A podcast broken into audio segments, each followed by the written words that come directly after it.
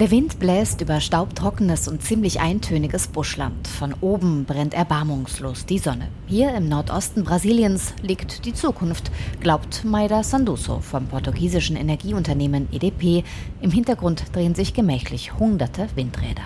Brasilien hat eines der größten Windpotenziale der Welt. Und Rio Grande do Norte ist schon jetzt der größte Windenergielieferant Brasiliens, weil hier so gute Bedingungen herrschen. Das hat rund um die Stadt Stadt Lages im nordöstlichen Bundesstaat einen Bauboom ausgelöst. Wo noch keine Windmühlen stehen, werden gerade neue Parks gebaut. 13 Prozent des Energiemixes in Brasilien stammen heute aus Windenergie, bisher ausschließlich onshore produziert. Doch das soll sich ändern. Laut Studien des Ministeriums für Bergbau und Energie habe Brasilien ein gigantisches Potenzial. 700 Gigawatt könnten offshore produziert werden. Das ist mehr als dreimal so viel wie die gesamte Energieproduktion des Landes heute. Das bringt Brasilien als strategischen Partner für Deutschlands Energiewende ins Spiel, sagt Hanieri Rodriguez, Forscher am Senai-Institut für Erneuerbare Energien, das von der Deutschen Gesellschaft für internationale Zusammenarbeit GITS unterstützt wird. Mehr als 80 Prozent unserer Energieproduktion stammt aus erneuerbaren Quellen und wir glauben, dass Brasilien mittelfristig bis zu 40 Prozent der Energie, die Deutschland benötigt, liefern könnte.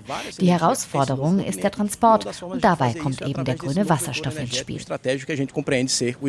Grüner Wasserstoff könnte in Zukunft als Ersatz für russisches Gas seine zentrale Rolle spielen und er lässt sich eben dort am sinnvollsten produzieren, wo genügend erneuerbare Energie zur Verfügung steht. Anfang des Jahres stellte EDP in Brasilien zum ersten Mal grünen Wasserstoff her. Ein Molekül sei das gewesen, sagt Marcelo Luis Veneroso. Er ist Chefmanager von Neumann und Esser. Von der deutschen Firma kam die entscheidende Technik, der Elektrolyseur, mit dem aus Wasser und Strom Wasserstoff gewonnen wird.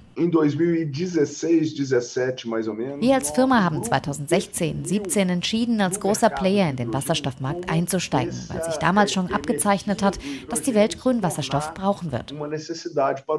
Bislang sei die Nachfrage zwar noch nicht so hoch wie erwartet, sagt er, unter anderem wegen bürokratischer Hürden und der Marktlage, doch das könnte sich bald ändern. Deutschland hat Anfang des Jahres die erste globale Ausschreibung für grüne Wasserstoffprojekte gestartet. Auch EDP nimmt teil.